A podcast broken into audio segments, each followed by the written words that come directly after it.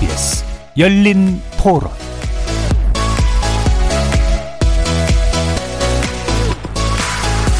안녕하십니까. KBS 열린 토론 정준희입니다.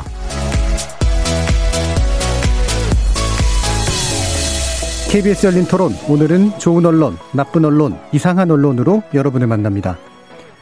종이신문과 잡지 등의 발행부스 그리고 유료부스를 공식적으로 인증해주는 한국 ABC협회의 신뢰성이 흔들리고 있는데요. 지난해 11월 협회 내부 고발자가 정부가 협회의 발행 부수 인증 과정에서 발생한 부정행위를 조사해달라면서 부스 부풀리기 의혹을 제기한 이후 문체부가 실시한 신문지국 현장 조사 결과 ABC 협회의 부수 조작 혐의가 적어도 부분적으로는 드러났기 때문입니다. 이에 대해 정치권에서 문제 제기를 하고 언론 관련 시민단체가 협회와 해당 언론사를 검찰 고소하기까지도 했는데요. 정부 광고 집행의 근거가 되는 ABC 자료가 조작되었다는 건 한국 언론을 둘러싼 제도 개혁의 필요성을 더 강하게 보여주는 일이어서 논논논 패널들과 함께 자세히 분석해 보겠습니다. 이어지는 2부에서는 그릇된 저널리즘 용어 관행에 대해 짚어볼 텐데요. 가짜뉴스란 용어 대신 가짜 정보 혹은 허위 조작 정보라는 용어를 사용하겠다고 선언한 MBC의 결정을 짚어보면서 언론이 무심코 혹은 심지어 의도적으로 잘못된 용어를 사용해서 우리에게 끼쳐질 수 있는 폐해에 대해서 논의해 보도록 하겠습니다. KBS 열린 토론은 여러분이 주인공입니다. 문자로 참여하실 분 9730으로 의견 남겨주십시오. 단문은 50원, 장문은 100원에 정보 이용료가 붙습니다. KBS 모바일 콩 트위터 계정 KBS 오픈 그리고 유튜브를 통해서도 무료로 참여하실 수 있습니다. 시민 논객 여러분의 뜨거운 참여 기다리겠습니다. KBS 열린 토론 지금부터 출발합니다. 살아 있습니다. 토론이 살아 있습니다. 살아있는 토론, KBS 열린 토론. 토론은 라디오가 진짜입니다. 진짜 토론. KBS 열린 토론.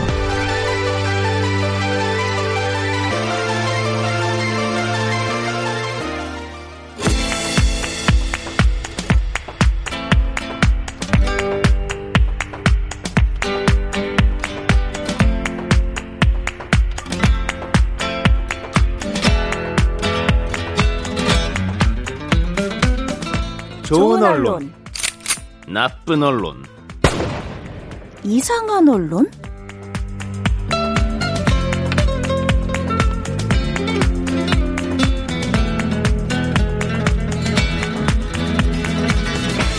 오늘 함께 해주실 세 분의 전문가 소개하겠습니다.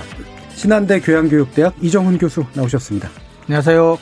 언론인권센터 정치위원이신 정미정 박사 함께 하셨습니다. 안녕하세요. 민동기 미디어 전문 기자도 함께 하셨습니다. 안녕하십니까. 죄송합니다. 지금 ABC 협회 관련된 논란이 어, 계속해서 불거지고 있는데요.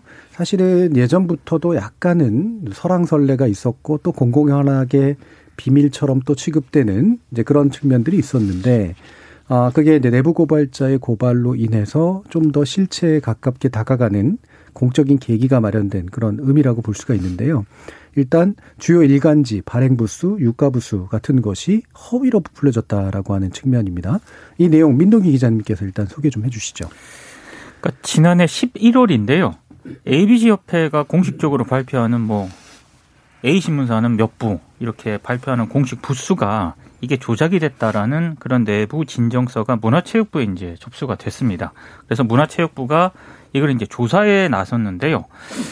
어, 그 이제 문체부 조사는 조선일보 같은 경우에는 아홉 곳 정도를 조사를 했는데 조선일보가 보고한 ABC 협회가 인정한 보고 부수는 15만 한 7천 부 정도 되는데 이게 문체부가 실사를 해보니까 7만 8천 부 정도, 그러니까 한 반 정도 되는 것으로 이번에 나타났고요. 그리고 한겨레 같은 경우에도 총 세 곳 정도를 문체부가 이제 실사를 했는데 원래는 ABC 협회 보고 부수는 한만6천부 정도 됐는데 문체부가 실사를 해보니까 한 7,800부 정도. 그러니까 이것도 역시 50% 정도가 채 안 되는 겁니다. 그러니까 이게 몇 군데를 이제 문체부가 실사를 하긴 했습니다만 이런 식으로 만약에 추정을 해봤을 때 ABC 협회가 지난해 조선일보 유료 부수가 116만 부가 조금 넘는다라고 네. 이제 발표를 했거든요. 근데 이번에 문체부가 조사한 내용을 보면 은 50%가 채 안 되기 때문에 절반 수주인 한 58만 정도밖에 안 되는 것 아니냐 이런 얘기가 나오고 있는 거죠. 그러니까 그만큼 ABC 협회가 공인한 이 유가부스의 허수가 많다는 게 예, 이번에 좀 입증이 된 것으로 지금 밝혀지면서 상당히 논란이 확산이 되고 있는 상황입니다. 예.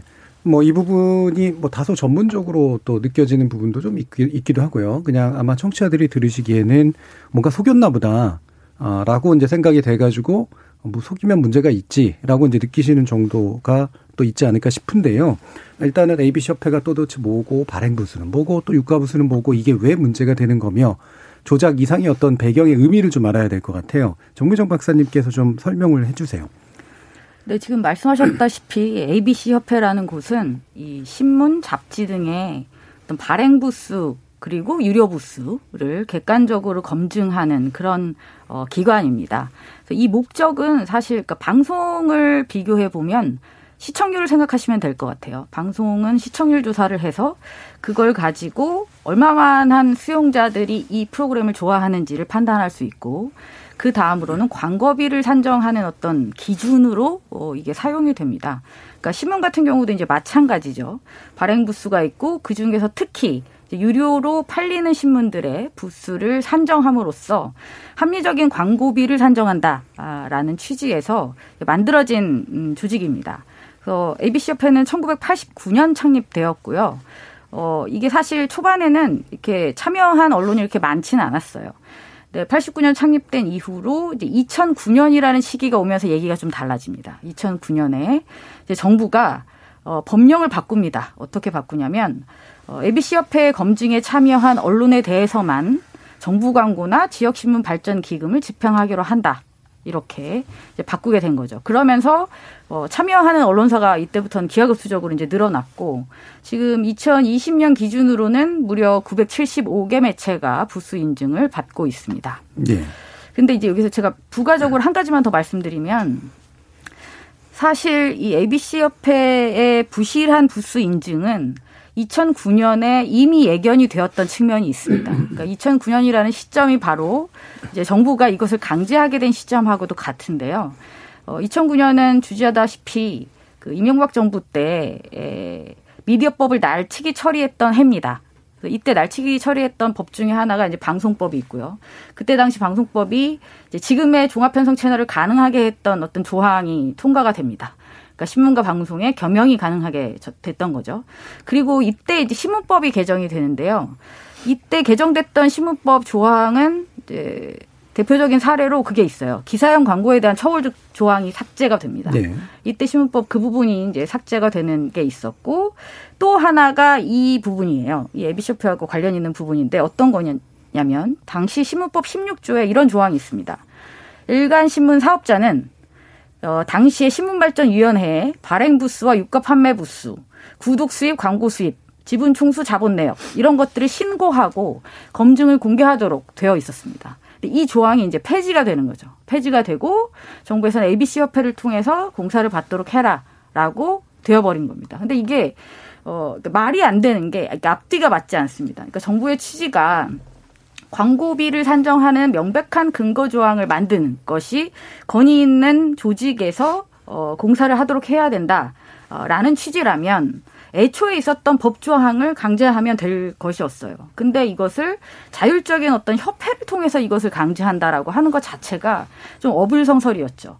그리고 이때 또 바뀌었던 거 하나가 그겁니다. 유료 부수를 얼마만큼 인정해 줄 것이냐라는 부분이 또 있었는데요.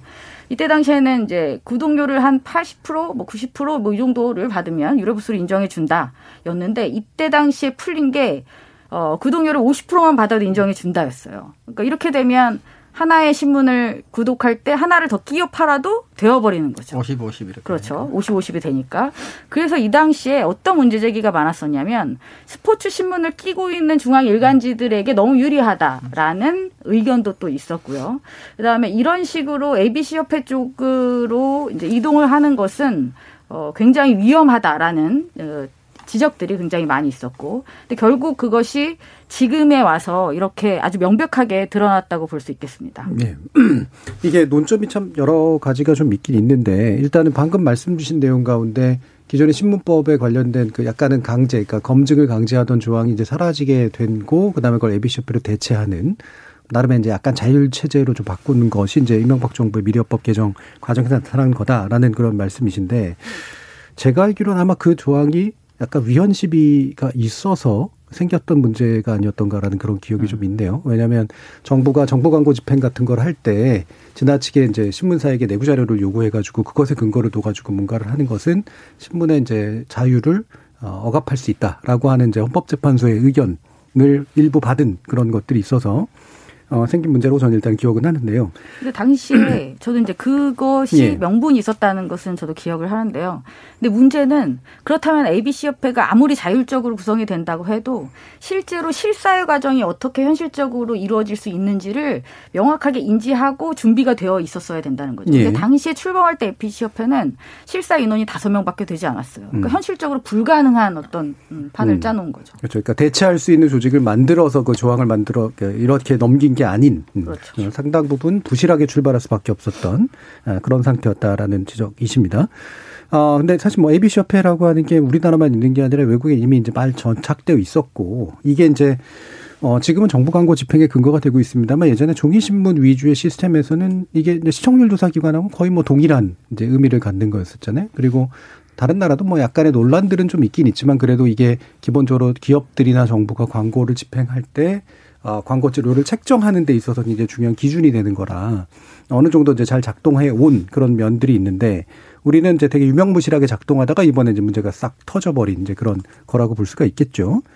음, 그 민동기 기자님이 이게 그 신문사나 언론사들에서 어, 지금 ABC 문제를 내부적으로 대체로 어떻게 받아들이는 분위기인지 좀 말씀 주세요. 그러니까 사실은 이 ABC 협회가 이 공인하는 이 발행부수라든가 유가부수 문제점은요. 굉장히 오래 전부터 문제가 제기가 네. 됐습니다. 이게 어디서 이제 문제가 제기되냐면 주로 이제 신문 지국장들이 뭐 미디어오늘에 제보를 한다거나 음. 이런 쪽에 제보를 해가지고 어 원래는 그 ABC 협회가 실사를 하, 러 나갈 때요 몇 개 표본 지국을 정하지 않습니까? 네. 한 스무 군데에서 서른 군데를 정하는데 이게 나가기 전에 이미 예고를 해준다는 거예요 지국에다가 그럼 지국에서는 미리 준비를 할 수 있는 거고. 그렇죠. 예, 그래서 이제 그 거기에 허수가 많이 개입이 된다라는 게 이제 지금까지는 이 제보 주로 이제 그런 식의 제보를 바탕으로 어, 문제 제기를 해왔었는데 음. 이번에는 좀 양상이 다른 게 이게 ABC 옆에 내부 고발이 이제 네. 이루어진 거 아니겠습니까? 저희가 이제 저도 이제 미디어노로 있을 때 그 기사를 몇 번 쓰기도 했는데 그런 기사를 쓰면 ABC 협회 쪽에서는 일단 다 부인을 했거든요. 그러니까 부인을 했을 때 이걸 반박할 수 있는 어떤 그런 어, 근거라든가 이런 게 나오기가 상당히 어려웠습니다. 그러니까 내부 증언이라든가 이런 게 있어줘야 되는데 주로 이제 지국장들의 문제 제기를 이제 제기하는 형식이었거든요. 이번에는 확실하게 내부 관계자 증언이 나오면서 아, 구체적인 데이터라든가 이런 게 이루어지고 또 문체부가 아, 이게 처음으로 실사를 한 것도 저는 이게 문제 있다고 봅니다. 예. 예. 문체부가 이번에 처음으로 실사를 한 거예요. 조금 있으면 이제 그 결과가 발표가 될 것으로 보이는데 그렇게 문체부가 실사를 한 결과 이렇게 나오니까 이제 조금 양상이 좀 다른데 그럼에도 불구하고 어 이를테면 한겨레 같은 경우는요 이번에 이제 한겨레도 좀 이게 하나의 이제 예를 들어서 이제 언급이 예. 됐거든요. 한겨레 같은 경우에는 일정 부분 문제점 인정을 하고요. 어, 그래서 나름의 어떤 그런 문제점에 대해서는 인정을 하는 그런 해명을 내놓긴 했는데 음. 조선일보 같은 경우에는 그럼 우리는 모르는 문제다. 네. 예. 네. 그 ABC 협회가 한 거기 때문에 한 우리의 음. 책임이 아니다라고 얘기를 하고 있는데 조금은 제가 음. 좀 책임있는 해명은 아닌 것 같습니다. 예. 조금만요.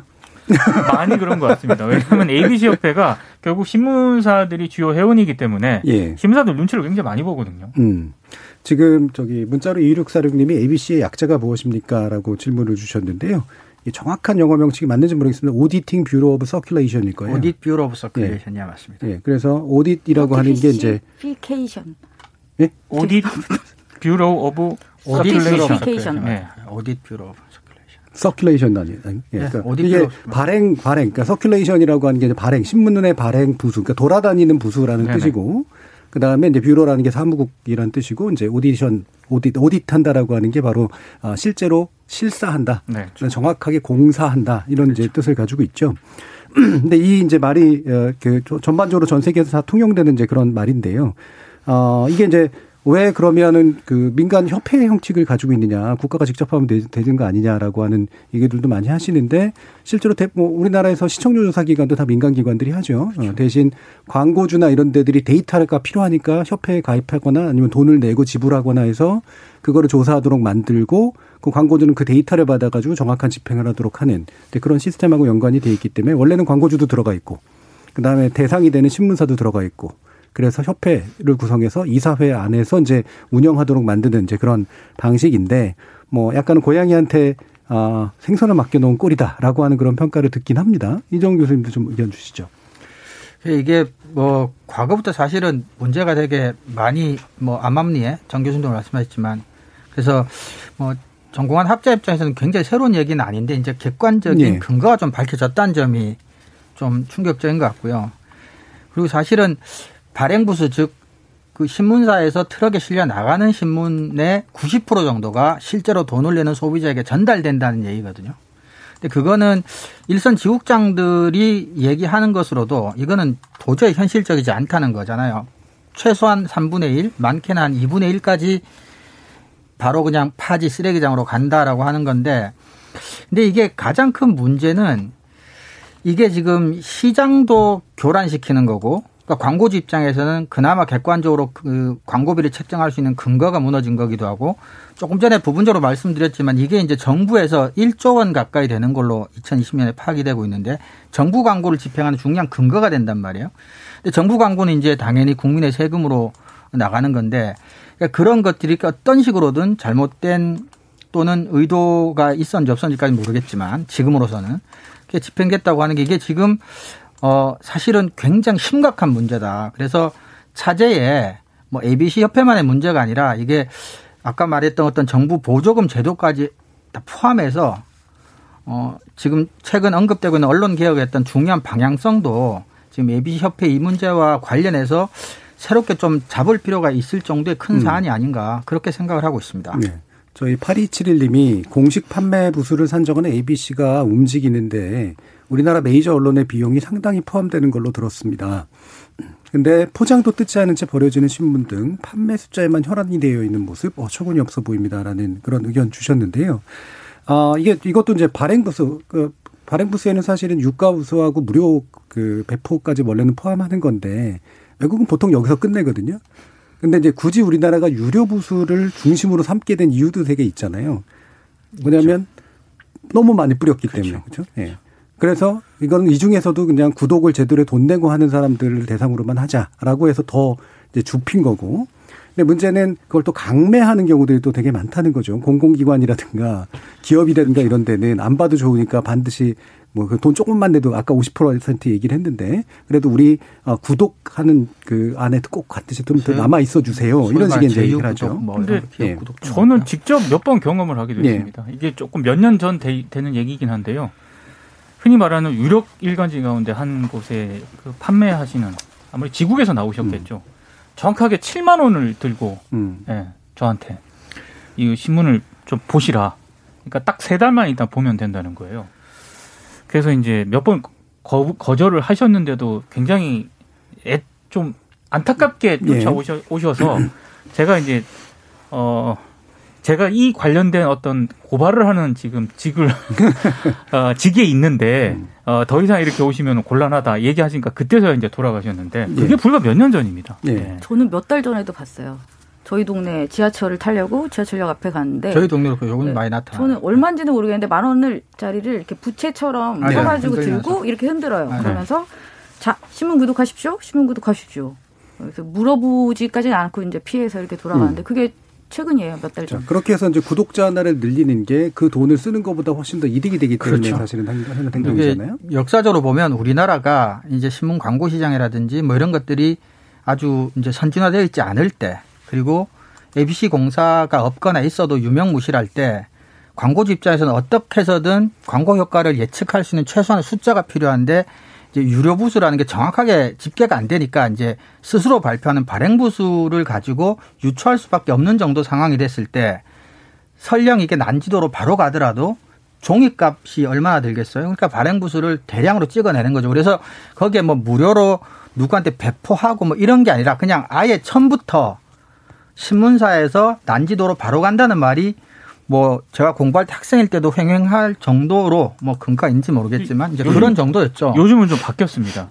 그러니까 지금은 없어진 KBS의 명 프로그램인 저널리즘 토크쇼 제2에서 촬영해서 보여줬죠. 네, 네, 그걸 촬영해서 보여줬잖아요. 그게 2019년 6월 9일 편입니다. 고, 뉴스는 누구의 고, 돈으로 예. 만들어진? 그 편이 이제 방송된 이후에 실제로 인터넷 유통업체나 이런 데서 그게 떠요. 진짜 신문지가. 네. 그러니까 맞아요. 저도 이제 고 프로가 방영된 이후에 몇 번 검색을 해봤는데 오늘 이 주제를 해가지고 또 검색을 해봤거든요.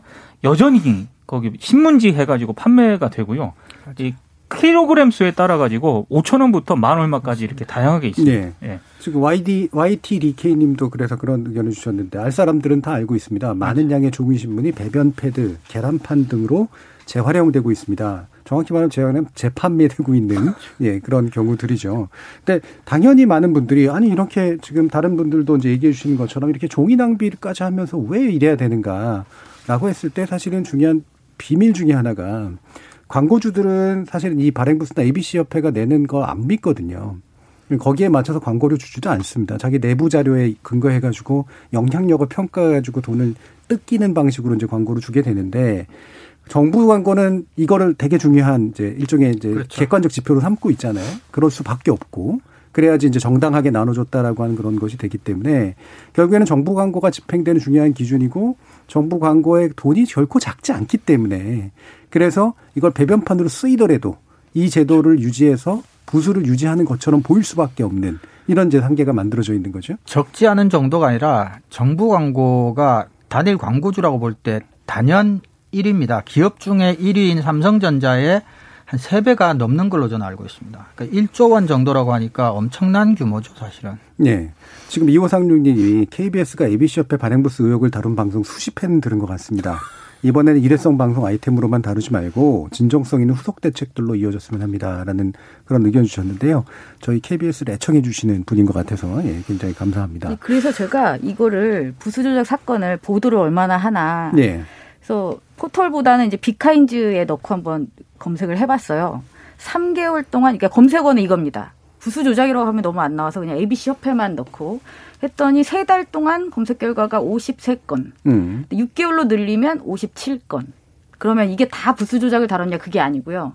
이 중에 17건 정도는 어, 우리가 부수 인증에서 1등 했다 뭐 이런 내용들이 음. 또 이제 포함이 돼 있어요. 예. 그러니까 예. 부수 조작 건수만 하면 전체 지방지, 경제지 다 포함해서요. 대신 이제 미디오늘이나 미디어스 등의 비평지는 제외하고 나머지 방송사와 어, 신문사를 중심으로 해서 40건 정도의 수준이 검색이 됐어요. 예. 그러니까 예.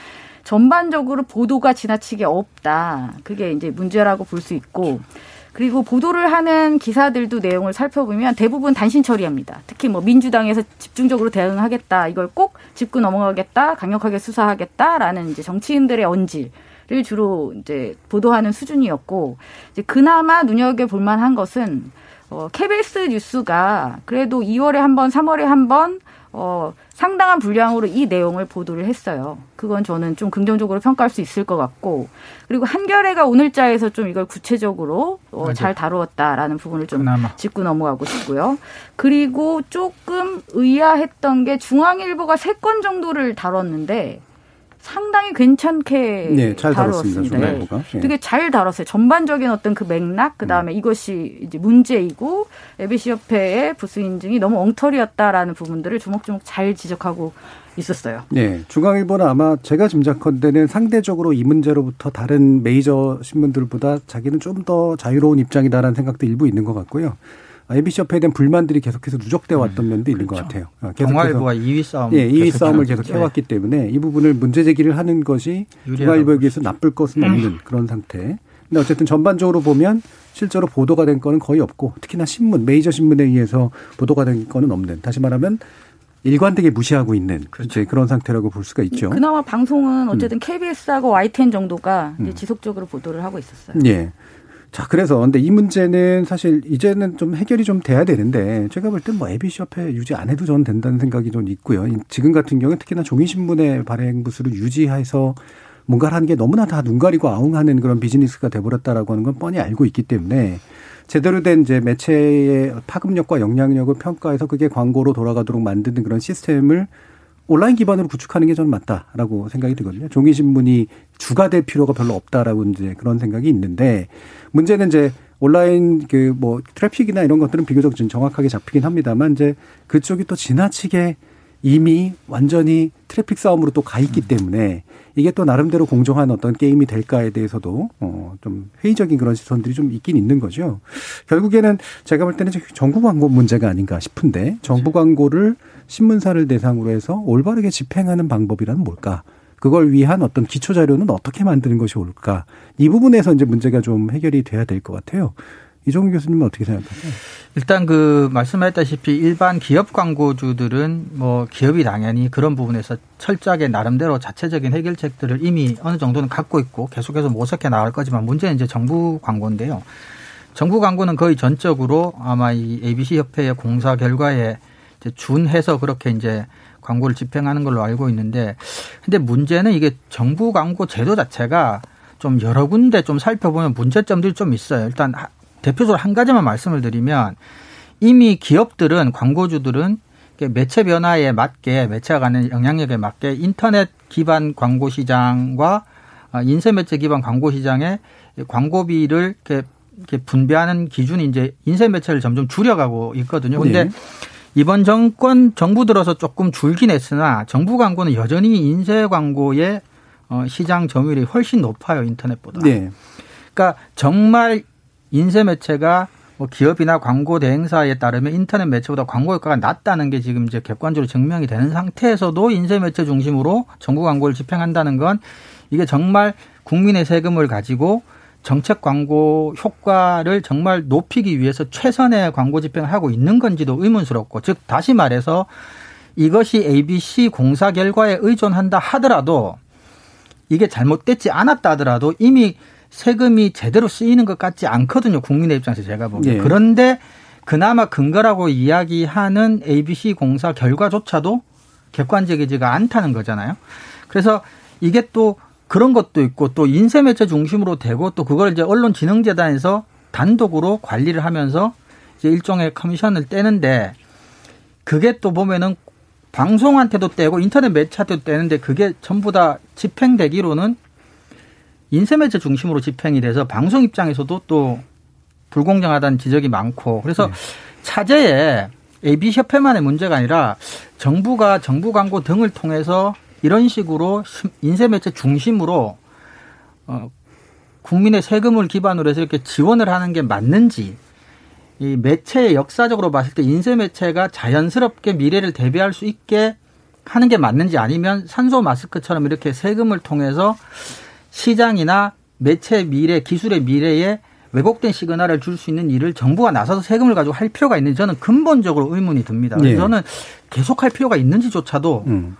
저는 조금 회의적인 편입니다. 그러니까 이게 지금 아까 이제 언론지능에 대한 얘기를 해주셨습니다만 정보 광고를 이제 독, 독점 대행하도록 그렇죠. 만들었고 법에 그렇게 되어 있습니다. 어, 그 과정에서 이제 아, 사실 수수료를 이제 받아서 운영비로 쓰기도 하면서 다시 그거를 언론을 지원하는 데 쓰잖아요. 쓰죠. 예, 예, 지능 대체단이기 때문에 저는 뭐 그 방식 자체가 나쁘다고 생각하진 않는데 문제는 말씀해 주신 것처럼 그게 이미 광고를 주는 것도 지원이고 그렇죠. 사실 거기서 수수료를 떼서 또 남은 돈 가지고 지원을 해 주는 것도 지원이라서 이중 지원이 이 사실은 지원이고 이루어지는 방식이죠. 매체 간 공정하게 가지도 않고 방송사로 정부 광고가 갈 때도 10%를 떼는데 음. 그렇게 모은 총 지원금은 거의 100%인센 매체 중심으로만 지원금이 가고 있다는 거죠. 네, 바로 이제 그런 부분이 이제 지적돼야 되는데 저는 그래서 이미 사실은 정부가 광고 효과를 염두에 두고 광고를 한 게 아니기 때문에 생긴 문제라고 생각을 그래서 일각에서는 그 보험성 아니냐는 그런 음. 뭐 비난 추측 이런 것도 나오는 거죠. 뭐 사실, 사실. 기업들도 신문에게 광고를 주는 이유가 이제 뭐 그런 게 있긴 예, 하겠죠. 영향력이나 나름대로 이제 어떤 나쁜 그 뉴스가 안 나가도록 만드는 그런 선제적 효과 이런 것들을 고려하는 거라서 이거를 다 일일이 간섭은 하진 못하지만 적어도 차라리 그래서 투명해지면 좋겠다. 무슨 말이냐면 어, 광고 효과를 생각하는 광고는 지극히 이제 적은 부분으로 두, 남겨두고 왜냐하면 그걸 가지고 쥐고 흔들 수가 있으니까 정부가 아, 이건 지원이니까 지원을 그냥 아예 지원을 공표하고 그렇죠. 지원의 기금의 액수를 어떤 정확히 그 한 뭐 한정하든가 산정을 해서 그다음에 그 지원을 구체적으로 해줄 수 있는 근거들을 여러 방식으로 만들어서 아예 이건 지원금이다라는 식으로 해야지. 네. 정부 광고라는 형식으로 그냥 눈 가리고 아무 하듯이 지원하는 것은 어, 굉장히 시장을 왜곡시키는 그런 결과하고 연결이 된다라고 이제 판단을 하는 거죠. 음, 저도 그렇게 생각합니다. 저는 그리고 한 가지 더 말씀드리고 싶은 게왜 징벌적 손해배상제를 이야기할 때마다 언론에서 이야기하는 것 중에 가장 핵심적인 게 그거죠. 자율적으로 하게 놔두어라. 예. 자꾸 탄압하거나 제어하거나 규제하려고 들지 말아라. 라는 이야기를 많이 하는데요. 이 부수공사 같은 경우도 제가 2009년에 신부법 개정을 말씀드렸지만 그때 당시에 바뀌었던 그 취지도 그거예요, 사실. 자율적으로 뭐 해라라고 예. 했고 지금 2021년에 지금 이 상황에서 자율적으로 했을 때의 결과가 어떤지를 이제 보자는 거죠. 이렇게 되면 자꾸 법과 제도로 다시 이것을 규율해야 된다는 주장이 힘을 얻을 수밖에 네. 없다는 네. 겁니다. 예. 저는 이 부분에 대한 명백한 그 반성이 좀 필요하다라는 생각이 듭니다. 예. 저는 이 자율 주장하시는 분들에게 정말 되게 답답한 게 자율이라는 게 얼마나 어려운 일인지를 스스로 좀 아, 알았으면 좋겠어요. 책임이 네. 엄청나게 따르는 그러니까 스스로가 비용 들이고 그다음에 그럼요. 시장 관리를 하면서 같은 시장에 있는 행위자들한테 욕을 먹으면서 물을 그렇죠. 관리해 줘야 되는 거잖아요. 그렇죠. 그러니까 같은 업계 사람들한테 욕 먹어야 되는 일이거든요. 그럼요. 리고그 결과로 이제 독립성을 얻게 되는 건데 그 자율성을 수시로 오겨놓고 끝까지 자율성을 보호해줘야 된다라고 얘기하는 건 어불성설이 되고 그래서 지금 아마 저희가 이제 아마 이런 차라리 지원을 제대로 명확하게 해주는 게 낫다라고 얘기해도 반발하시는 국민들 많을 거예요. 맞아요. 왜 지원해줘야 되는데? 아예 해주지 마라 네. 뭐 이렇게 나올 수 망하고 있죠. 망하게 놔두지 왜 지원해줘야 되는데 이렇게 생각하시는 분들 분명히 많을 거거든요. 자 언론의 존사에 보신 입장에서 저는 음. 이게 뭐 대안이라든가 이런 거는 예. 결국에는 장기적인 어떤 그런 해결책이 필요하지만 지금 당장 이 ABC 협회 이부스와 관련된 조작 논란이 제기되지 가 않았습니까? 예. 그러면 이 ABC 협회 부스를 바탕으로 정부 광고 단가가 정해지기 때문에요. 예. 이게 세금이 지금 낭비가 됐다는 얘기지 않습니까? 그럼 저는 이게 저는 절대 과격하다고 생각하지 않는데 ABC 협회에 정부가 인증한 이 공인 능력 있지 않습니까? 음.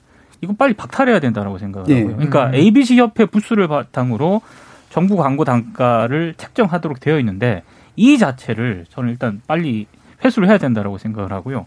그러면 이제 다른 어떤 대안이 제 마련해야 되지 않겠습니까? 네. 저는 그럼 이 조작에 누가 관여를 했으며 그리고 과연 신문사 관계자들은 여기 어느 정도 관여가 돼 있을까? 이거는 저는 수사를 통해서 밝혀내야 할 그런 부분이라고 보고요. 예. 그러면 세금이 조작된 부스를 바탕으로 불필요한 세금이 들어간 거 아니겠습니까?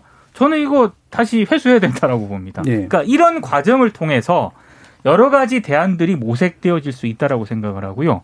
어, 방금 말씀하신 지금 이 교수님이나 정 박사님 말씀하신 그런 부분들은 이런 어떤 과정을 통해서 이제 논의가 좀 진행될 필요가 있지 않나. 왜냐하면 어 그냥 ABC 협회 어 조작이 됐대 부수가 이렇게만 저는 바라볼 문제 절대 아니라고 보거든요. 예. 이거 굉장히 심각한 문제이기 때문에 어 적절한 수사라든가 회수 조치가 저는 일단 선행이 돼야 음. 된다라고 봅니다. 제가 그 저희가 우리가 한번 이제 다뤘던 것 중에 하나가 이제 코로나19 시대가 이제 1년째 되고 있는데 작년 이제 이맘때쯤좀 지나면서 한 5월쯤 4월쯤부터 우리나라 신문사들이 정부 광고 조기 집행. 네. 그렇죠. 이라고 하는 요구를 공개적으로 내걸었잖아요. 신문협회 이름으로 네. 공식적으로 제기했죠. 제가 이게 얼마나 코미디인가라고 하는 얘기를 한 번도 한 적이 있었는데 그렇죠. 광고라는 게 만약에 광고 효과를 보고 주는 거라면 네. 광고를 조기 집행한다는 건 어불성설이잖아요. 말이 안 되는 거예요. 그렇죠. 결국 이게 어, 지원금이었고 그 지원금을 조기 집행해 달라라고 요구한 거에 별로 다르지 않았다라고 하는 게 바로 그 당시 성명을 통해서도 명백히 드러났었죠. 네.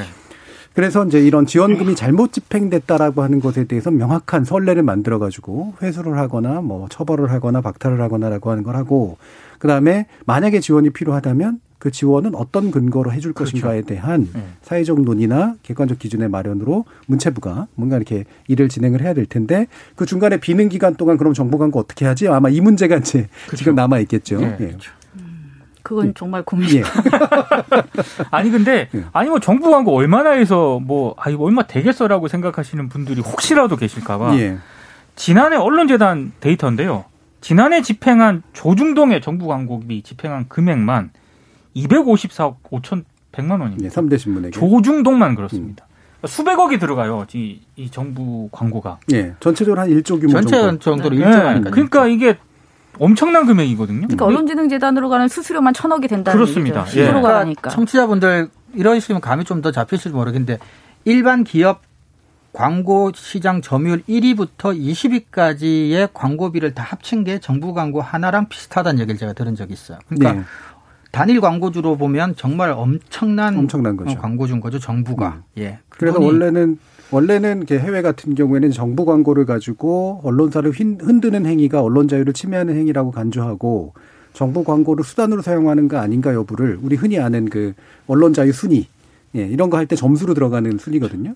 그래서 이 부분이 최근까지는 원래 고민이었었던 건데 지금은 어, 정부 광고가 너무 허술하게 쓰이고 있다라고 하는 면이 어, 더 이런 데 논의의 초점으로 바뀌어버린 그런 시대가 된 것 같습니다. 그리고 언론개혁이라고 했을 때 우리는 쉽게, 그러니까 정부의 시각이 쉽게 그러잖아요. 언론을 어떻게 규제를 해서 개혁을 네. 시키겠다. 저는 그것에만 머물러 있을 수 없는 게 이번 사례를 통해서도 입증이 됐다고 생각합니다. 음. 정부는 공범이었어요. 음. 그렇죠. 예, 네, 네. 공범이라고 봐야죠. 이 정도면. 음, 그렇죠. ABC 협회에 부수 인증이 신뢰성이 떨어졌다는 부분을 분명히 인지하고 있었음에도 불구하고 적극적인 절차를 밟지 않았고 그럼 지금 저는 지금부터라도 이후에 문화체육관광부가 이 부분을 어떻게 해결해 나갈 것인가를 지켜보는 것이 언론 개혁의 일환으로서의 하나의 행위일 수 있다라는 점이 집중해서 좀 지켜볼 필요가 있을 것 같습니다. 예. 그래서 이 부분에서 청취자 여러분들도 어, 잘 주시를 좀 해주셔야 되는 게 어, 제가 늘 주장하는 겁니다만 한국에서 아마 관료들이 제일 언론을 무서워할 거예요. 그렇죠. 네. 그렇죠. 그 언론을 직접 다루는 쪽, 어, 홍보하는 쪽 이런 쪽에서는 어, 특히나 개개인의 관료의 입장에서 보면 자신의 승진하고 직결되는 문제이기 때문에 언론에서 한번 잘못 이른바 털려서 문제가 되고 구설수로 오르면 특히 관료 집단들은 거기에 대한 굉장히 민감도가 높아서 이분의 출세길이 막히는 경우들이 굉장히 많거든요. 결국에는 모든 관료들은 언론에 대해서 뭔가 불씨를 던질 수 있는 행동들은 안 하려고 되게 노력할 수밖에 없다. 따라서 국회가 아무리 압박을 가하고 정치권 그러니까 바뀐 정권이 이제 위에서 뭔가 이렇게 얘기를 한다고 하더라도 정책 주도를 한다고 하더라도 중간 하층 관료 쪽에서는 언론에게 척지는 일들을 안 할 가능성이 굉장히 높아요. 그렇죠. 예, 이 부분은 어떻게 이제 고쳐 나갈 것인가에 대해서는 이건 시민적 관심들이 지속되지 않으면 안 되는 일인 거죠. 저는 좀 주목을 하는 게 어찌됐든 예. 지금 이 ABC 협회 부수 조작 의혹과 관련해서 시민단체가 이걸 지금 조선일보하고 ABC 협회를 검찰에 고발했거든요. 검찰이 이제 수사를 네. 해서 이, 이, 조사 결과를 내놓아야 되는데 조금 다른 얘기긴 합니다만 정의기억연대에 정부 보조금 들어간 걸 가지고 언론들이 난리였지 않습니까? 예. 검찰도 수사를 통해서 한번 음. 난리를 음. 피웠었는데 저는 그거에 비교가 할 수 없는 정도의 이게 예. 상당히 심각한 사안이라고 보기 때문에 검찰이 이걸 어떻게 수사를 할지 그리고 이 수사 결과가 나왔을 때 언론들이 또 어떻게 보도를 할지 요걸 음. 제가 좀 주시를 하고 있습니다. 예. 아까 저기 그 우리 문자로 이제 말씀 주신 얘가 예, 일회성 방송으로 그치지 말아 주세요라고 하는 말씀을 따갑게 해 주신 것도 아주 이제 가슴에 많이 다가오는데 아, 언론이 공동으로 침묵하면 자신들의 이해관계에 관련된 걸 언론이 공동으로 침묵해서 아무도 보도를 안 하는 방식으로 가면 다 넘어간다. 음. 그리고 자신의 이익을 건드리는 것을 득달같이 일어나가지고 반대를 해서 언론 자유 침해니 뭐니 얘기하면 결국은 정부도 굴복한다. 이런 경험칙을 어디선가는 깨주지 않으면 음. 이거는 이제 정파의 문제를 떠나가지고 시민 또는 소비자 그다음에 이후 정치를 하는 사람들에게 있어서까지도 굉장히 큰 어, 문제로 계속해서 남을 것이다라는 부분 강조하지 않을 수 없을 것 같습니다. 자, 1부 순서는 이 정도로 좀 마칠까 하고요. 2부에서는 또 저널리즘의 용어 사용 문제 같은 것들을 좀 짚어보도록 하겠습니다. 아, 여러분은 KBS 열린 토론과 함께하고 있습니다. 토론이 세상을 바꿀 수는 없습니다. 하지만 토론 없이 바꿀 수 있는 세상은 어디에도 없습니다.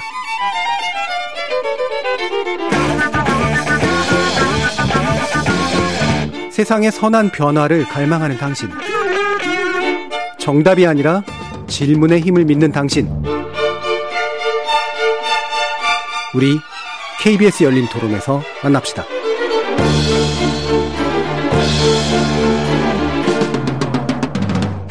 KBS 열린 토론, 좋은 언론, 나쁜 언론, 이상한 언론의 2부 주제는 언론사의 잘못된 용어 사용에 관련된 것입니다. 어, 함께 해주실 세 분의 전문가 다시 한번 소개해 드릴 텐데요. 민동기 미디어 전문기자, 정미정 언론인권센터 정책위원, 이정훈 신한대 교양대, 교역대학 교수 이렇게 세 분이 함께하고 계십니다. 자 이게 언론사의 잘못된 용어 사용인데 이게 사실 굉장히 광범위한 문제잖아요. 어, 예를 들면 이제 저는 오늘 이 문제를 접함에 있어서 어, 흔히 하는 것처럼 언어 순화라든가 국어 순화라든가 이런 시각은 없었으면 좋겠다는 생각을 좀 듭니다. 이를테면 말이라고 하는 건 끊임없이 바뀌는 거고 시대에 조응해야 되는 건데 뭐 예쁜 말 따로 있고 뭐 이상한 말 따로 있고 이런 게 아니라 사실은 정확한 말 부정확한 말, 언론의 관점에서 보면 결국 이거고 언론이 부정확한 말을 사용했을 때 사람들에게 잘못된 영향을 준다라는 그런 관점에서 좀 접근하는 것이 좋지 않을까 싶은데요. 그래서 출발로서 우리가 가짜뉴스라는 용어, 우리, 우리도 많이 다뤘던 그런 용어이긴 합니다만, 어, 여기에 대한 내용부터 좀 살펴보겠습니다. 가짜뉴스를 MBC가 이제는 우리는 가짜뉴스라는 말을 사용하지 않고 가짜 정보 내지 허위 조작 정보 같은 그런 말로 사용하겠습니다라고 공식적으로 이제 선언을 했는데요. 이 부분 민동기 기자님 좀 말씀 주실까요?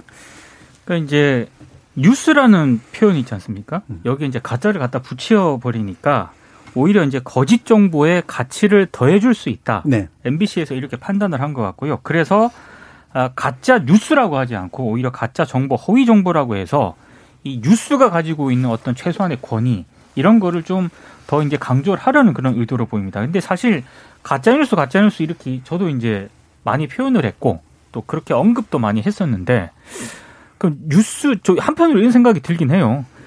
뉴스도 분명히 가짜 뉴스가 있거든요. 있죠. 네. 예.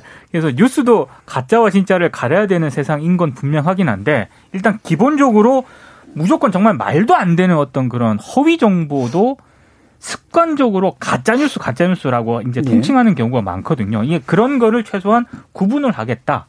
MBC는 이제 이런 의도로 제가 해석을 하고 있습니다. 예. 이게 사실은 이제 사람들의 그 흔히 말해서 언중이라고 불리우는 네. 그 말을 쓰는 사람들의 언어 생활이라고 하는 게이게 의지대로 잘 또 움직이는 게 아니라서 대중들이 그걸 가짜 뉴스라고 하는 걸광범하게 받아들였으면 이걸 고치는 게 참 쉽지는 않거든요. 예. 그렇죠. 네. 네, 하지만 그거를 뭐 그러니까 당신들이 쓰는 가짜뉴스라 말은 잘못됐어라고 가르치려고 하는 게 아니라 적어도 우리부터라도 이를테면 언론부터라도 가짜뉴스란 말 대신에 좀 더 정확한 용어를 사용해 보자라고 하는 정도의 의미로서는 네. 좀 어, 그 어느 정도 의의가 있다고 생각을 하긴 합니다. 정비정 박사님 어떠세요? 저는 언론사 입장에서 이렇게 예, 의지를 가지고 표현을 한 것은 일단 긍정적인 것 같습니다. 네. 그러니까 최소한의 자존심을 이제 지킬 수 있는 거잖아요. 그리고 뉴스라는 것이 여전히 어떤 가치가 있다라고 판단을 해서 허위 조작 정보를 가짜 뉴스라고 동일시하는 것에 동의하지 않는다. 그래서 저는 이렇게 말하게 된 그 취지는 충분히 이해가 가는데요. 예. 사실 지금 이 같은 시대를 살아가는 우리 수많은 시청자들, 청취자들, 우리 국민들, 독자들이 이 부분에 얼마만큼 동의할지는 저는 잘 모르겠어요. 그렇죠. 네. 이것도 사실은 약간 기성 언론 공급자 또는 뉴스 공급자의 네. 관점이 약간 들어가 있는 측면도 좀 그러니까 있어요. 언론의 예. 입장에서야 예. 이제 그게 싫겠지만 음. 사실 그냥 제 입장에서도 아니 그게 다 가짜 뉴스지 뭐라는 음. 말이 그냥 툭 이게 올바르다는 건 아닙니다만 음. 너무 그렇게 되어 버린다는 거죠. 네. 너무 익숙하고 그다음에 이 가짜 뉴스라는 표현이 실제로 그 단어 하나하나의 의미대로 뉴스라는 측면을 강조하기보다는 우리가 생각하는 그 허위 조작 정보의 그 많은 것들을 통칭하는 어떤 음. 용어로 일단 자리가 많이 잡혔기 때문에 저는 이러한 노력이 얼마만큼 어 작동을 할 수 있을지는 잘 모르겠습니다. 네. 비슷한 관점에서 몇 가지 조금 말씀을 음. 보태자면요. 음.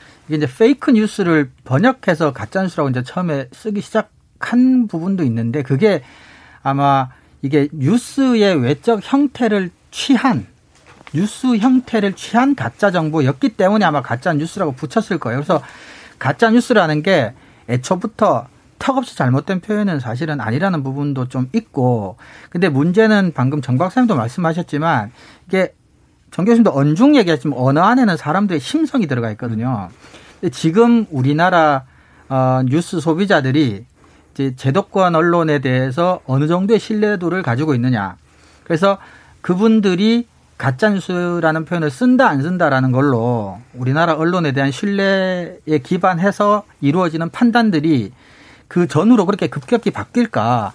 용어를 바꾸는 거는 저는 그 자체로는 잘한 일이다. 뭐 바람직한 일이라고 보지만 표현의 사용 여부와 떠나서 신뢰를 좀 회복하려는 근본적인 조치, 아까 말했던 ABC 뉴스 협회 같은 그런 일이 터지고 동시에 가짜 뉴스를 쓰지 않겠다라고 하는 것들 이런 것들이 합쳐졌을 때 시민들이 어떻게 받아들여질지도 좀 의문이긴 합니다.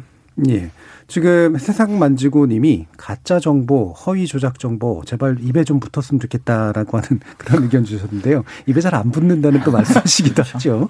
이게 참 저널리즘 용어라고 하는 게 아, 어, 입에 붙으라고 이제 던지는데 안 붙는 것도 있고 그냥 한번 해봤는데 잘 붙는 것도 있어가지고 이게 참 묘한 그런 측면들이 좀 있는 것 같아요. 그래서 의지만 가지고 이제 되는 문제는 분명히 아닌 것 같은데 대신 이제 경계할 필요에 대해서는 우리가 공감이 되는 부분은 있는 것 같습니다. 아까 네. 이종 교수님께서 이제 페이크 뉴스라는 표현에 대해서 이제 그 기원을 좀 말씀을 주셨는데 어 원래는 말씀처럼 뉴스 형식을 빌어서 어 풍자하는 거 이런 게 이제 원래 페이크 뉴스라고 그렇죠. 불렀던 거죠.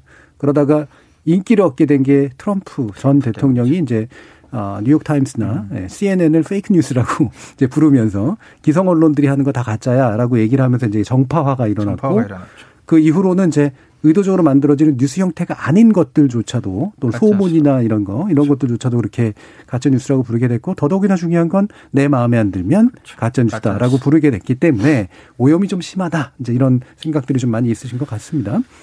자 그러면 뭐 이거를 이제 뭐 예를 들면 거짓 정보나 가짜 정보, 허위 조작 정보, 뭐 우리 정부에서도 이미 허위 조작 정보라고 법률을 만들려고 이제 계속 해왔던 거기 때문에 이후로도 공식 용어 같은 것들은 좀 더 정교한 정의가 이루어지긴 하겠습니다만 어, 청취자 여러분들 같은 경우엔 되도록이면 그냥 거짓, 허위라는 그런 말들로 예, 예 음. 우리 그 진실과 아닌 진실 아닌 것들을 갈라내려는 그런 네. 노력을 해주셨으면 좋겠습니다. 예전에 제가 신참 기자할 때 예. 선배들한테 배운 게 이게 굉장히 고전적인 분류거든요.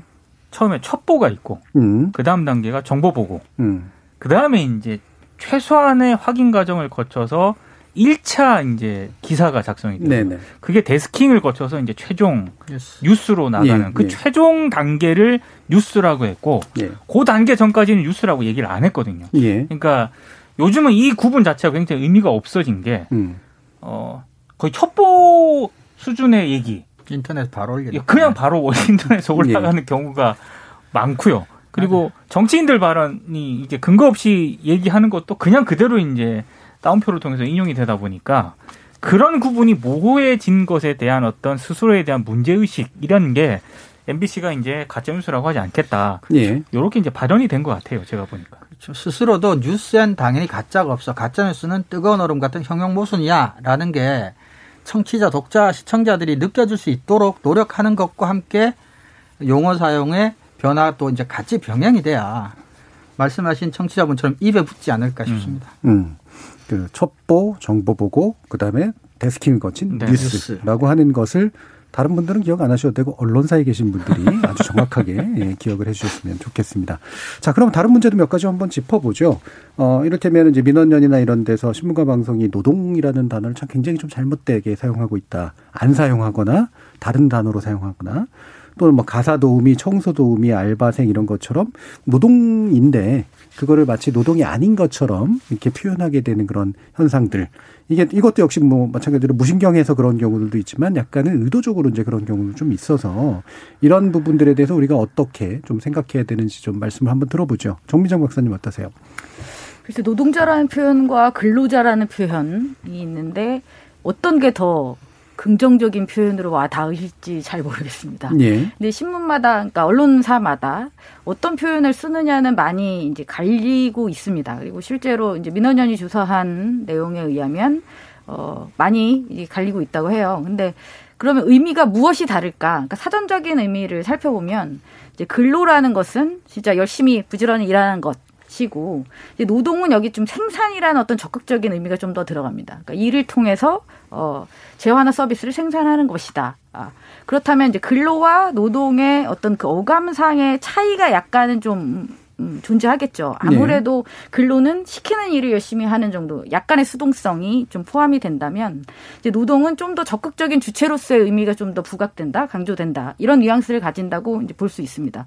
물론 이제 근로자라는 표현이 나쁘다거나 잘못되었다거나 노동자라는 표현이 더 적합하다거나라고만 볼 수는 없습니다. 왜냐하면 이게 오랜 기간 동안에 학습된 결과로 습관처럼 굳어져서 그냥 사용하는 경우도 굉장히 많이 있죠. 근데 물론 이제 그런 식의 언어 사용이 결국은 그 사회가 가지고 있는 어떤 가치관을 내재한다는 측면에서 그 다음에 특정 언론사가 특정한 표현을 사용한다는 의미가 그 언론사가 가지고 있는 어떤 철학이나 가치관에 기반한 것이라는 의미에서 저희가 이 부분을 좀 더 꼼꼼히 살펴보는 것이라고 할 수 있겠고요. 특히 이제 종일 동아일보나 조선일보, 한국경제 같은 경우가 근로자를 사용한 비율이 70%가 넘는다는 민원연의 조사 결과 가 있었습니다. 그리고 경향이나 한겨레 같은 경우는 이제 노동자 사용, 노동자라는 표현을 더 많이 이제 사용했다고 해요. 그러니까 이 부분은 이제 충분히 그 언론사가 어, 의식적으로 어떤 특정한 표현을 더 사용했다라고 볼 수 있는 것이죠. 근데 그랬을 때 제가 지금 말씀드린 이 양쪽의 언론사들이 어떤 지향을 가지고 이런 표현들을 써왔는가는 충분히 어느 정도 짐작이 될 수 있을 것 같습니다. 그러니까 어떤 기업이나 사업주의 입장에서의 근로자를 바라보는 시각, 그다음에 이제 노동자로서의 어떤 주체성을 좀 더 강조하는 어떤 시각 이것은 충분히 좀 불, 구분이 될 수 있을 것 같고요. 이것은 이제 무엇이 더 옳다 그러다 보다는 좀 우리에게 고민해 볼 만한 거리를 던져준다는 측면에서는 저는 좀 생각해 볼 여지가 많이 네. 있는 것 같습니다. 저는 사실 또 이 부분도 어떤 생각이 드냐면 이게 반정립의 반정립이 계속 연속돼서 나타난 현상인 것 같거든요. 그러니까 솔직히 그러니까 북에서 이제 노동당 이라는 말을 이제 쓰니까 사회주의 체제나 이제 이런 공산주의 체제에서 이거에 대해서 이제 반공적 체제가 이제 노동이란 말을 의식적으로 회피하면서 이제 근로기준법 근로라는 말을 만들어낸 거고 1980년대 이후에 약간 노동자 의식들이 커가면서 이렇게 만들어낸 근로라는 말은 안 쓰겠어. 그래서 우리한테 빨갱이 딱지를 붙이더라도 우리는 노동이란 말을 쓸래라는 식으로 이제 반정립 반정립이 되면서 이제 현재와 그렇죠. 같은 이념 구도가 만들어진 셈인데 사실 딱히 두 쪽에 어느 말이 이제 옳으냐라고 하는 걸 다투는 거는 이제 좀 이제는 좀 약간은 네. 좀 시대적 인 것이 좀 지나갔다 생각하고 왜냐하면 아까도 제가 언중 표현을 했지만 이 말을 사용하는 지금 세대에 실제로 노동하는 인구가 과연 이런 말을 쓰면서 스스로의 노동자성 내지 어떤 이념성 내지 이런 부분들을 어떤 인식들을 가지고 있느냐가 더 중요할 것 같아요. 예. 어떻게 보세요, 이정 교수님? 그리고 방금 말씀하셨다시피 뭐 노동절이라고 하는 명치이 근로자의 날로 바뀐 게 제가 알기로 아마 박정희 정부 때. 예. 네. 그러니까 이제 그때만 해도 방금 말씀하셨던 남북 대치했던 이념적인 어떤 이런 이유로 저는 알고 있는데 그래서 이제 와서 근로냐 노동이냐 어떤 게 훨씬 더 좋은 편이다 이렇게 음. 얘기하는 거는 조금은 이제 뭐 때를 놓친 것같고 예. 저는 오히려 어떤 단어를 쓰는 것보다도 우리나라 언론이 주류 언론 그리고 경제지들이 집요하고 일관되게 장기적으로 굉장히 반노동 정서 굉장히 강하다. 오히려 그렇죠. 저는 그게 네. 굉장히 심각한 문제라고 생각합니다. 아무리 네. 좋게 얘기해서 자기들 먹여 살려주는 광고주가 기업들이고 자본이기 때문에 그 사람들에게 어, 아주 직접적으로 불쾌감을 주는 뉴스를 할 수가 없다라는 걸 어느 정도 인정하더라도 지나칠 정도로 그리고 이념에 따라 분단된 나라의 한쪽에서 살아가고 있다는 것을 인정하더라도 지나칠 정도로 반노동 정서나 반노동 논조가 너무 심하게 좀 강하다. 그래서 근로자를 쓰느냐 노동자를 쓰느냐 여부보다는 어 지나치게 너무나 반 노동적이거나 너무나 친자본적인 어떤 태도나 뭐 보도 논조 뭐 이런 것들이 좀 오려도 문제가 아닌가 싶습니다. 좀 균형을 잡을 필요는 있다고 봅니다. 음, 예. 민동 기자. 그 저는 지금 젊은 세대들 특히 뭐 비정규직들이 굉장히 많지 않습니까? 그 젊은 세대들이 어떤 용어를 쓰는 야 이거는 솔직히 크게 문제가 안 된다라고 예. 보는데요. 다만 지금 언론 종사자라든가 뭐 이렇게 기성세대들이 이렇게 노동이나 노동자라는 단어 대신에 근로자라는 단어를 고집하는 것은 조금 문제가 있다고 예, 생각을 예. 하고요. 그리고 분명히 알 필요는 있는 것 같아요. 음. 그러니까 왜 이 노동이나 노동자라는 단어가 분명히 있음에도 불구하고 한국에서는 근로, 근로자라는 이런 단어가 생뚱밖에 나왔는가 이런 맥락에 대해서는 분명히 젊은 세대한테도 알려줄 필요가 있다라고 보고요. 그렇다고 해서 그렇기 때문에 뭐 노동, 노동자라는 단어를 써야 된다 이렇게 얘기하는 건 아니고 다만 그 맥락이라든가 이런 거는 분명히 젊은 세대도 알 필요가 있는 것 같고 제가 좀 이상하게 생각하는 거는 근로라든가 근로자라는 단어를 그냥 평상시에는 자주 쓰는데 반 노동이라는 할 때는 반 노동이라고 얘기를 하거든요. 예. 근데 반 근로라고는 안 합니다. 음. 그러니까 저는 여전히 우리 사회에서 노동이라든가 노동자라든가 어, 노조에 대한 어떤 부정적인 인식이 분명히 있다. 음. 그래서 그런 부분에 대해서는 상당히 적어도 언론에 종사하고 있는 사람이라면 좀 문제의식을 좀 가질 필요가 있다라고 생각을 하고요. 예전에 사석에서 그런 얘기를 했더니 뭐 발끈하시는 기자분들이 많더라고요. 한때 그 언론 노조 차원에서 기자라는 어떤 단어 대신에 언론 노동자라는 단어를 쓰자고 한번 한 적이 있었거든요. 음. 사석에서 그 얘기를 했더니 제 주변에 있는 기자 10명 가운데 9명은 내가 왜 노동자냐. 음. 나는 기자다. 그러니까 여전히 이제 어, 노동자에 대한 부정적인 인식이 분명히 있는 건 맞거든요. 음. 그러니까 이런 부분들에 대한 어떤 문제의식은 분명히 좀 가질 필요가 있지 않나. 저는 그렇게 생각을 합니다. 전 노동자에 대한 부정적인 의미보다는 기자라는 것이 가지는 또 다른 의미가 더 크지 않았을까 싶습니다. 특권의식일 수 있죠. 예. 네. 뭐 특권의식일 수도 있고, 뭐 이제 기자라고 부를 때 기자라고 불리우는 사람들은 그 직위로 안 불리잖아요. 그렇죠. 그렇죠. 그러니까 보통 부장님, 국장님 이렇게 불리지 않고 그냥 기자로 이제 불리니까. 네, 선배, 선배 어, 이거는 이제 그 기자라고 하는 직업이 약간의 전문직적 속성을 가지고 있기 때문에 생기는 또 이제 현상이라서도 또 나타나는 건데 그래서 그게 결합되어 있는 것 같아요. 그래서 뭐 기자라고 불리는 걸 선호하는 건 상관이 없는데 노동자임을 부정하는 건 문제가 있는 거겠죠. 그, 런 그, 예, 그런 예. 정서가 분명히 있고요. 예. 어, 기자뿐만이 아니라 어, 노동을 통해서 열심히 월급을 받는 많은 분들 가운데 본인이 노동자로 불리는 거에 대해서 아마 그렇게 탐탁치 않게 생각하시는 분들이 의외로 네. 많다는 생각도 하게 됩니다. 근데 언론 직이라고 하는, 언론이라고 하는 직구나 직업을 연구하는 학자들 입장에서는 사실은 기자가 전문직이기만 하다면 어 좋은 게 나쁜 것보다는 훨씬 많습니다. 근데 안타깝게도 역사적으로도 그렇고 현재도 그렇고 언론직이 한국에선 전문직화하는 과정이 사실상 실패했다고 보거든요. 실패했죠. 그래서 이제 셀러리맨화된 게 아니냐는 얘기도 심심찮게 많이 나오고 있습니다. 그래서 어, 기자란 용어를 고집만 한다고 전문직이 되는 것 같지는 않고요. 어, 전문직이 되기 위해서 가져야 될 가장 중요한 덕목 한 가지만 얘기하자면 이제 책임감입니다. 자율성과 책임감. 음. 그런 것들이 좀 필요하지 않나 아, 그렇게 생각을 합니다. 음. 그래서 뭐 좀 더 중요한 건 결국 뭐 다들 말씀해 주는 게 결국 그쪽 계열인 것 같은데 그러니까 어떤 용어를 쓰냐에서그 용어를 일부러 피하는 행위들에 네. 내재되어 있는 어떤 이념적 편향이랄까 이 부분은 분명히 좀 짚어야 될 것 같고 또 한 가지는 고용 관계에서 생기는 약자적 지위로서의 어떤 노동자라고 하는 것들이 우리가 인지하지 못한 채 그렇죠. 살짝 말로 포장해가지고 마치 대등한 계약 당사자인 것처럼 뭐 대등해야만 합니다만 실제로 대등하지 못한 그런 계약 당사자인데 대등한 것처럼 이렇게 바꿔줌으로써 생기는 문제. 이를테면 이제 뭐 우리 배달 노동자라든가 이런 게 이제 그런 거죠. 사장님이라고 불리고 자영업을 하시는 분들 같은데 알고 보면 실제로는 고용 관계 속에 실제로 들어가 있고 노동자성이 굉장히 강해서 이거는 책임을 회사에게 물어야 되고 고용해 준 사람들에게 물어야 되는데도 마치 자기가 책임을 져야 되는 상황. 이 그냥 당연한 것처럼 받아들여지는 거. 이제 이런 의식들이 이제 만들어지는 게 문제라고 이제 판단할 수 있을 것 같습니다. 예. 약간 다른 얘기긴 이 한데요. 우리 사회가 호칭이라든가 음. 어떤 용어에 너무 민감한 사회이기 민감하죠. 때문에 예. 발생한 그렇죠. 특히 맞습니다. 호칭에 대해서 심각하게 민감해요. 제가 가장 난감할 때가 음. 어디 가서 뭐 이렇게 음식을 시킬 때나 뭐 이럴 때 항상 그 아주머니나 사장님께서 사장님이라고 저한테 얘기 하더라고요. 그러니까 그만큼 호칭에 대해서 예. 민감한 예. 사회이기 때문에 이 용어 사용이라든가 이런 거에 있어서도 굉장히 민감하게 받아들이는 게 네. 아닌가 싶어요. 요즘은 코칭 원래 민감하지 않나요? 안 민감한가요? 민감한 게 맞는데 그게 이제 에티켓 수준에서 민감하냐 아니면 이제 그렇죠. 상하 관계나 권위를 표현하는 방식으로 민감하냐인데 우리 사회는 뭐 후자 쪽에 조금 가깝다고 보는 사람들은 좀 우려하는 게 아닌가 싶습니다. 그러니까 예를 들면 선생님이라는 표현이 굉장히 좋은 호칭임에도 불구하고 네. 예, 이게 그렇게 높지 않은 호칭이 돼버렸잖아요. 그렇죠, 요즘 같은 경우에는 네. 그다음에 뭐 사장님이란 표현을 쓰셨는데 요즘은 사장님이란 말 또 잘 안 씁니다. 대표님이란 말 어떻게 많이 쓰지? 그것만 해도 옛날이에요, 벌써. 예.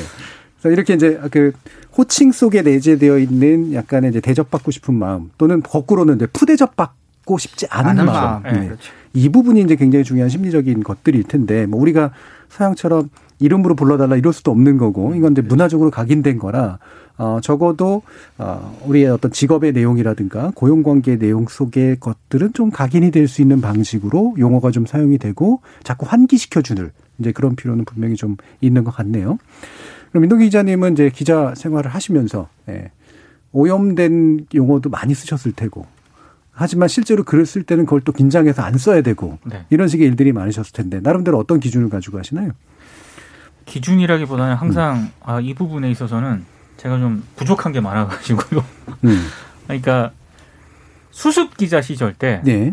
우리 일본 은어 잔재가 언론계에 음. 굉장히 많았습니다. 네. 그러니까 그걸 별 문제 의식 없이 많이 이제 수용을 했었고요. 음. 그걸 이제 글로서는 기사로서는 음. 이제 표현을 안 했지만은 사석에서 얘기를 할 때는 굉장히 많이 썼거든요. 그렇죠. 음. 그, 그거 굉장히 나중에 한 연차가 좀 쌓여가면서 반성을 많이 했고요. 그리고 저도 모르게 불쑥불쑥 방송이라든가 여기에 그 기사를 쓸 때 나오는 단어가 이제 몇몇 최근에도 몇몇 그 댓글로서 지적을 받기도 했는데 다른 방송사에서 저도 모르게 약간 군사적인 어떤 그런 용어를 많이 쓰더라고요. 네, 네. 어, 이를테면 어디를 갔는데 거기 너무 사람이 많아서 기겁을 해서 음. 제가 나왔다 이렇게 얘기를 하면 되는데 거기에 약간 재미를 더한다고 퇴각했다. 음. 아. 거길 진격하러 아. 갔다가 퇴각했다라고 얘기를 하니까 어떤 분이 댓글에서 점잖게 음. 뭐 군사적 용어를 너무 문제의식 없이 쓰는 거 아니냐 음. 생각을 해보니까 그런 것 같더라고요. 음. 그러니까 굳이 그렇게 표현을 안 해도 되는데 제가 그런 단어라든가 용어를 쓰는 것에 대해서 굉장히 지적질도 많이 했거든요. 근데 저 역시 거기서부터 무의식 중에 이렇게 튀어나오는 걸로 봤을 때 음. 굉장히 조심을 해야겠다라는 생각이 들고 그리고 그게 기사에서 조심을 한다고는 하는데 많이 나와요. 음. 적지 않게. 그러니까 그런 용어들이 적지 않게 나오기 때문에 그런 부분에 있어서는 지금까지도 계속 조심을 하고 있는 그런 부분입니다. 예. 어, 사실 또 저널리스트들 같은 경우에는 이제 새로운 용어를 만들기도 하고 그다음에 새로운 용어에 되게 민감해서 금방금방 받아들이는데 우리가 이제 예전에도 한번 좀 다뤘습니다만 한글날쯤이었나요? 근데 그 무분별한 전문 용어 또는 원어, 영어에 네.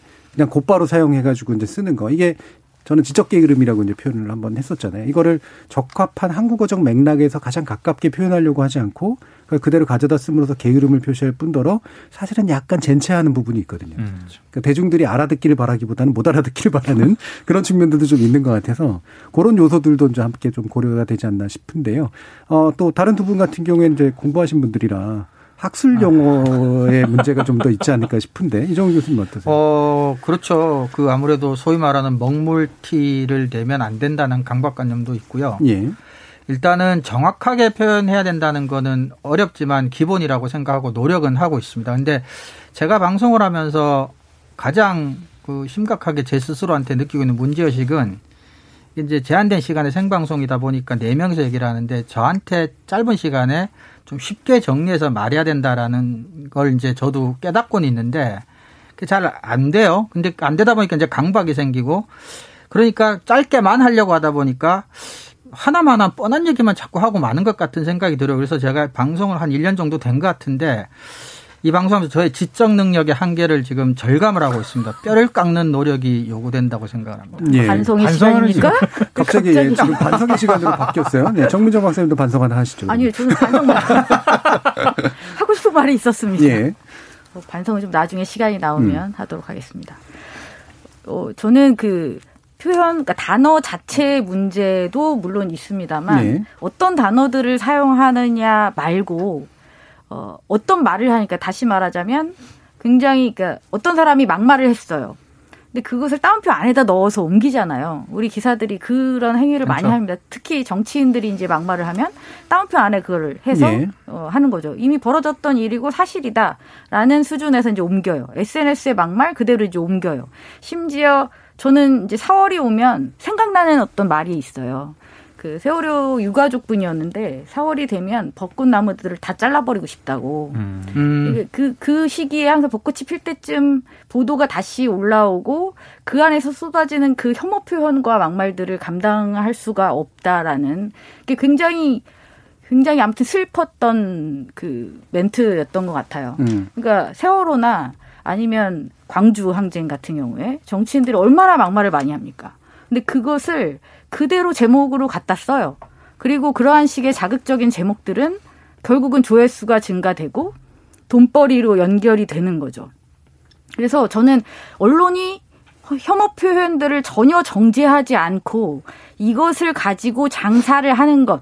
저는 이것이 가장 지금 시기 되게 중요한 문제라고 저는 생각하고 있고, 물론 이 과정에 음. 이제 구조적인 문제라고 한다면 이제 포털을 통해서 뉴스가 유통되면서 제목이 그런 식으로 노출되어야 돈을 많이 벌 수 있다라는 거. 그러니까 이 구조적인 문제가 개선되지 않는다면 이런 식의 막말과 혐오 표현과 잘못된 언어 표현들이 계속적으로 제목에 나타나게 되지 않을까. 그래서 저는 언론사가 스스로 이것을 고치는 것을 기대하긴 어렵다고 봅니다. 그렇다면 유통 구조에 뭔가 혁신적인 조치가 필요하지 않을까. 이제는 이제 포털을 통한 뉴스유통 자체를 없앨 수 없다면 포털을 통한 뉴스유통이 어떤 방식으로 가야 하는가를 좀 적극적으로 고민해야 될 때다. 음, 일부 얘기랑도 맞닿죠. 이제 통합 지표가 개발될 필요가 있는데 정 교수님 잠깐 언급하신 것 같아요. 그렇게 되면 그 포털에서의 경쟁이 더 치열해지고 그러면은 언어 표현 포함해서 포털 뉴스의 질이 또 떨어질 가능성도 상당히 많거든요. 맞아요. 그런 문제도 해결이 되면서 동시에 통합 지표 같은 것들도 나와야 되고 그래서 좀 복잡하게 서로 얽혀 있는 문제가 많습니다. 사실. 기자들한테 하고 싶은 얘기가 있는데 저를 포함해서 예. 어, 수로를 음. 어, 너무 그 현란하게 기자들이 한국 기자들 특히 많이 쓰는 서술어 서술어를 예. 이를테면 그냥 말한 건데 예. 성토했다, 예. 일갈했다, 강하게 반박했다 뭐 이러거든요. 예. 만약에 열린 토론 저희 기사를 누군가 쓴다면은 음. 그냥 말했다 이렇게 얘기했다라고 써야 되는데 이 서술어를 맨날 바꿔야 된다는 그런 강박관념. 강박이 있어가지고요. 예. 그 형용사, 부사 이런 걸 또 많이 넣어요 앞에다가 음. 이런 거는 좀 지양해야 되지 않을까 싶습니다. 예. 아 저도 그럼 반성 말고 우리 언론에 대해서 그럼 한 마디만 할게요. 예. 사실은 언어는 크게 보면 두 가지 기능이 있다고 봅니다. 하나는 이제 지시하고 가리키는 기능이고 하나는 의지나 의도를 표현하는 기능인데 언론은 그 기관의 속성상 의도나 의지적 표현보다는 지시적 표현을 많이 써야만 해요. 사실관계를 과거형의 시제를 써서 건조하게 표현하는 게 우선해야 되는데 우리나라 언론의 언어 관행에서 가장 심각한 문제는 미래형 시제나 의지나 의도를 담은 표현을 너무 많이 쓴다는 거예요. 그래서 마치 사태가 그쪽 방향으로 전개되기를 바란다는 듯이 자기들이 통제하고 싶은 방향대로 사안이 진행되기를 마치 기대하는 것처럼 느껴질 정도로 그래서 어정 박사님 말씀하실 그런 혐오 표현은 너무나도 당연히 수정되고 시정돼야 될 문제지만 어, 알게 모르게 일반 독자나 시청자분들 잘 느끼지 못할 그래서 오히려 더 심각할지도 모르는 언어 사용의 문제점은 방금 제가 말씀드린 이런 게 아닌가라고 저는 개인적으로 생각을 합니다. 음. 그러면 어 제가 뭐 이 부분 말씀 들어보니까 이제 뭐 최근에 이제 인터뷰했던 한 전직 언론인 얘기가 좀 생각이 나는데요. 어 재료가 좋은 그러니까 그 바닷가에는 양념이 발달하지 않는다라는 음. 그런 말씀을 하더라고요. 워낙 재료가 신선하고 좋으니까, 좋으니까 양념을 많이 치지 않아도 그렇죠. 어, 단순하지만 되게 맛있는 맛을 만들어낼 수 있는데 재료가 안 좋으면 음. 다양한 양념이 발달하게 돼 있다. 어, 취재가 부실하니까 많이. 예. 아, 그, 래서 저는 그게 굉장히 좀 알려주는 바가 많다고 생각을 해요. 어, 말 되네요. 음. 업계용으로 초를 많이 친다고. 예. 그렇죠, 네. 그렇죠, 그렇죠. 음. 그래서 실제로 이제 한국의 언론이 너무 지나친 경쟁 상태에 놓이면서 부실한 취재를 예, 수사학으로 또는 여러 가지 이른바 양념으로 표현된 것들로 메꾸려고 하는 그런 과정에서 생기는 문제들 그게 이제 바로 언어의 과잉 표현의 그릇됨 이런 것들을 만들어내는 어, 주범이 아닌가라는 그런 음. 생각까지 해보게 되네요. 자, 그럼 KBS 열린 토론 음, 격주로 만나는 논논논 코너는 이것으로 모두 마무리하겠습니다. 오늘 토론 함께 해주신 이정훈 신한대 교양교육대학 교수, 정미정 언론인권센터 정책위원, 그리고 민동기 미디어 전문기자 세 분 모두 수고하셨습니다. 감사합니다. 고맙습니다. 고맙습니다. 고맙습니다.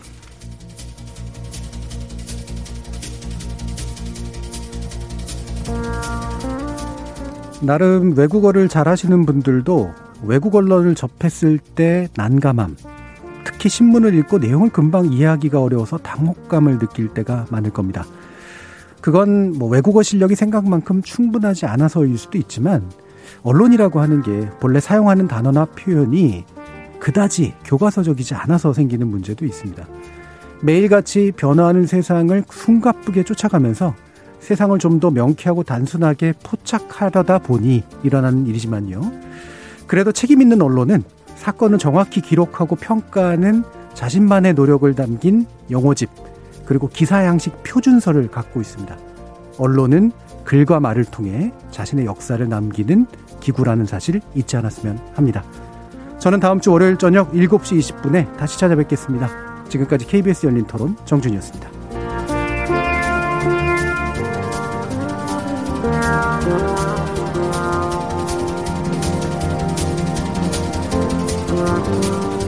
Música